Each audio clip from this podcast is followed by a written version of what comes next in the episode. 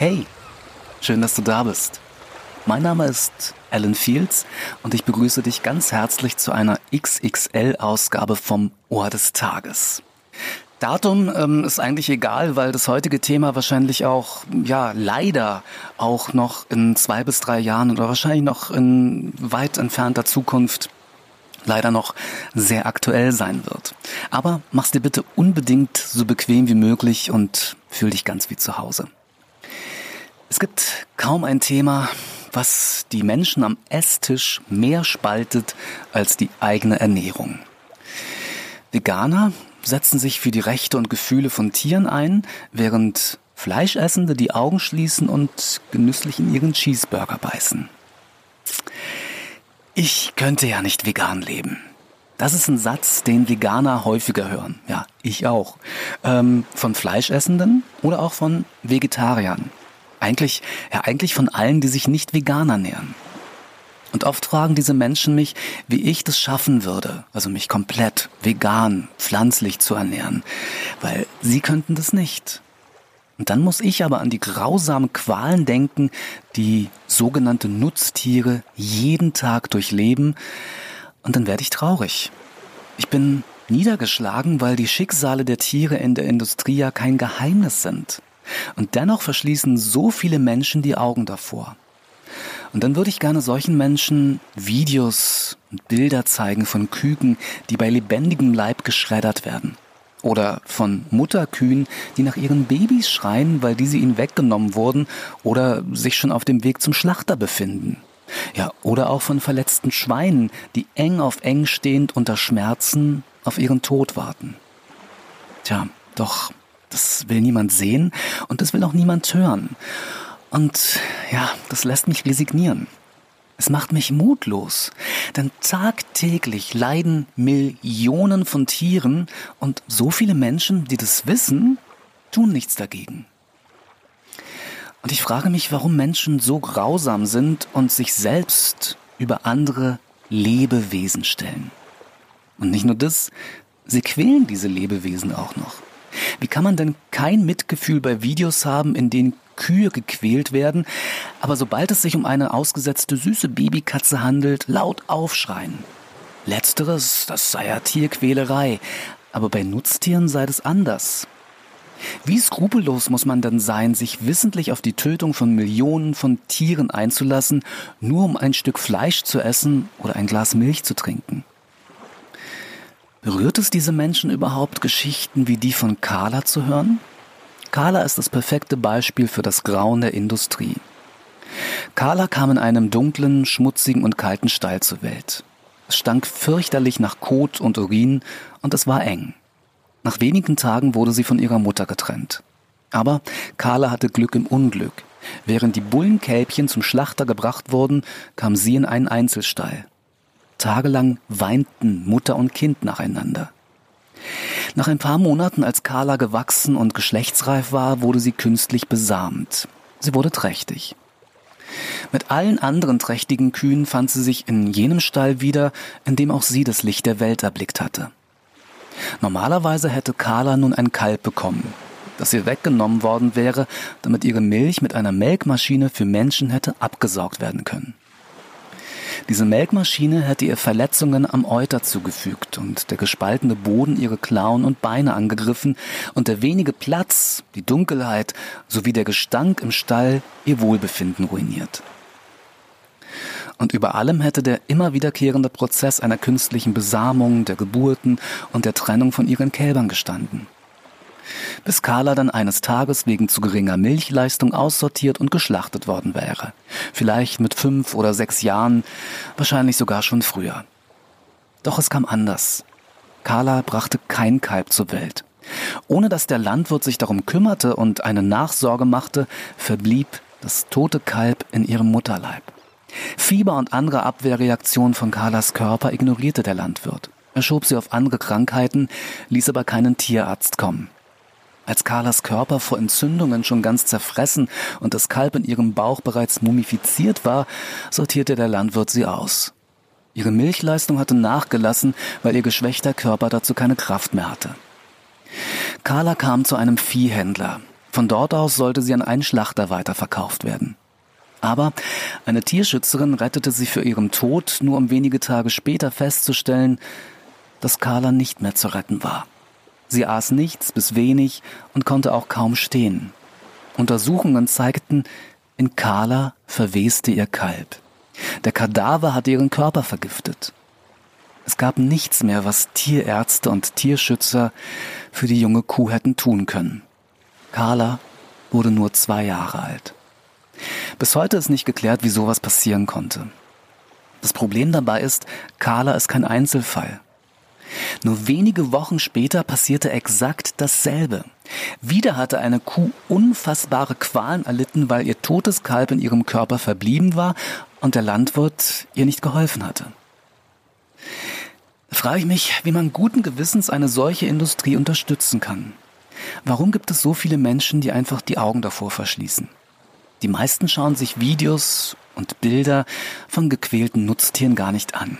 Sie sagen, ich kann sowas nicht sehen oder das macht mich traurig, weil sie es nicht ertragen, Zeuge dieses Elends zu werden. Aber genau das ist der Punkt. Wenn man von den Qualen der Tiere weiß und sich Videos und Bilder davon nicht ansehen kann, weil es zu traumatisch ist, warum versucht man dann nicht aktiv etwas an der Situation zu ändern? Und jetzt kommt's. Da reicht eine einfache Ernährungsumstellung. Eben zum Beispiel der Verzicht auf Kuhmilch, Käse, Joghurt und andere Milchprodukte. Damit keine Kuh mehr dieses Leid erfahren muss. Veganes Leben, vegane Ernährung ist schon lange kein Verzicht mehr, sondern einfach bloß ein Umstieg auf vegane, auf pflanzliche Alternativen. Eine Umstellung, damit Tiere nicht mehr leiden müssen, damit nie wieder eine Kuh wie Carla leidet und damit kein Bullenkalb mehr in den ersten Wochen seines Lebens sterben muss. Und das für einen Preis von etwa 10 Euro.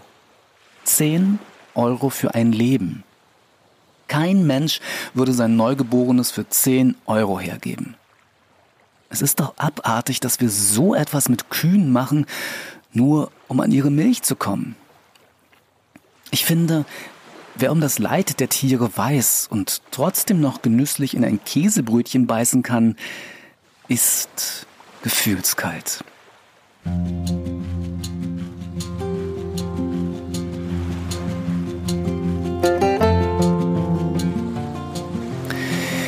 Wenn du bis hierher zugehört hast, mir in den letzten Minuten dein Ohr, ja vielleicht sogar beide Ohren geliehen hast, vor allem wenn du dich zu den Menschen zählst, die Milch trinken, Käse essen, Joghurt essen und so weiter, dann vielen lieben Dank dafür, dass du nicht abgeschaltet hast. Und das rechne ich dir wirklich hoch an.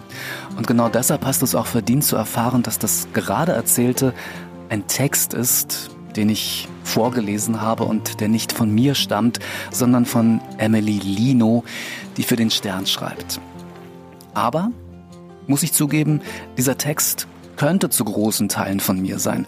Wobei ich ja, wahrscheinlich dann doch nicht so hart ähm, äh, ins Gericht gehen würde mit denen, die sich noch einer rein pflanzlichen Ernährung verweigern. Wer mir schon länger zuhört, weiß ja, dass ich auch eine sehr, sehr, sehr, sehr lange vorvegane Zeit hatte, in der ich auch sehr viel Milch getrunken habe und auch Fleisch gegessen habe und das alles nicht gerade wenig. Und äh, daher schon Verständnis ähm, für alle aufbringen, die sich eher schwer tun mit einer veganen Ernährung. Meine Frau und ich haben sich jetzt vor auch schon acht Jahren gemeinsam entschieden, diesen veganen Weg zu gehen. Und äh, dieses Gemeinsame, das äh, macht es bestimmt einfacher, also wenn man das nicht alleine angehen muss. Vor allem vielleicht in einer Familie, wo ganz oft, ja, meistens ist es so ganz oft, der männliche Part sich eher schwer damit tut. Und bis heute haben wir beide, also mein lieber Sonnenschein und ich, noch nie versucht, jemanden zu bekehren ähm, oder sogar zu missionieren. Also wir halten absolut nichts von, von der Holzhammer-Methode. Ja, natürlich gibt es bei uns zu Hause keine tierischen Produkte zu essen oder zu trinken. Und umso erstaunlicher ist es immer wieder, wenn dann Gäste zu uns kommen, wenn wir Besuch haben, die immer total überrascht sind, dass eine rein pflanzliche Ernährung wirklich richtig gut schmeckt. Gerade in Bezug auch auf Fleisch. Denn jetzt mal ehrlich, was mögen wir denn? Also was mögen die meisten denn an Fleisch? Also ich, wenn du jetzt Fleisch isst, dann hinterfrag dich doch mal, du, du, du isst doch nicht das rohe oder ungebratene Fleisch. Ne? Also das, was es ausmacht, ist ja die Zubereitung. Also zum Beispiel ähm, die Soße und die Gewürze. Ich war jahrzehntelang ein Riesenfan von Currywurst. Ja, da kommt man als Berliner nicht dran vorbei. Aber jetzt nicht, und das jetzt mal rückblickend betrachtet, jetzt nicht wegen der Wurst an sich, sondern wegen des leckeren Ketchups. Und genauso geht es mir mit Pasta. Es ging früher bei mir nicht ohne Hackfleisch in der Tomatensauce. Und das fehlt mir heute überhaupt nicht, weil es da wirklich so tolle, sehr, sehr leckere vegane Alternativen gibt. Betrachten wir es doch mal ganz nüchtern. In der Regel ist doch Fleisch, um jetzt mal beim Fleisch zu bleiben, doch nur ein Geschmacksträger, den man zum Beispiel super durch Tofu ersetzen kann es ist wirklich, ich kann es gar nicht oft genug sagen, eine reine Gewöhnungssache. Und äh, jetzt, was Milch und Käse angeht, da gibt es mittlerweile im Jahre 2021 auch wirklich sehr, sehr gute vegane Alternativen. Wenn du jetzt sagst, wenn du jetzt denkst, Mensch, das, was der Ellen da sagt, das klingt in der Summe gar nicht so doof und ich würde mich auch gerne etwas in Richtung vegane Ernährung mal ausprobieren, dann erstmal herzlichen Glückwunsch zu diesem Gedanken, zu dieser Entscheidung. Und dann würde ich dir sehr gerne empfehlen, dass du dir die kostenlose Ohrinsel-App installierst. Ähm, gibt es für iPhones und Android-Smartphones. Und in dieser App gibt es einmal die Woche ein veganes Rezept. Und wenn du dann auf den veganen, pflanzlichen Geschmack gekommen bist, ist es vielleicht auch eine Überlegung wert, dir das Ohrinsel-Kochbuch, das ohne Tier und ohne Zuckerkochbuch in die Küche zu stellen. Wenn du die App schon hast, dann nochmal herzlich willkommen in der sonnigen Ohrinselfamilie. Dann weißt du ja wahrscheinlich schon, wo du das Rezept der Woche findest. Vielleicht hast du auch schon mal eins ausprobiert. Und alle anderen finden die Links zu den App Stores von Apple und Google in den Podcast Show Notes beziehungsweise im Infotext unter dem YouTube-Video. Und was das Kochbuch angeht, das ist vielleicht auch ein von der Sonne geküsstes Geschenk zu Weihnachten, zu Geburtstagen oder welchen Anlass auch immer, weil ganz ehrlich, irgendwas zu feiern gibt es ja schließlich auch immer. Das Kochbuch ist übrigens immer unter dem Rezept der Woche in der Ohrinsel-App verlinkt. So, und ich feiere jetzt für den Moment, dass du mir tatsächlich bis zum bitteren Ende zugehört hast. Ähm, ja, das ist nämlich auch keine Selbstverständlichkeit.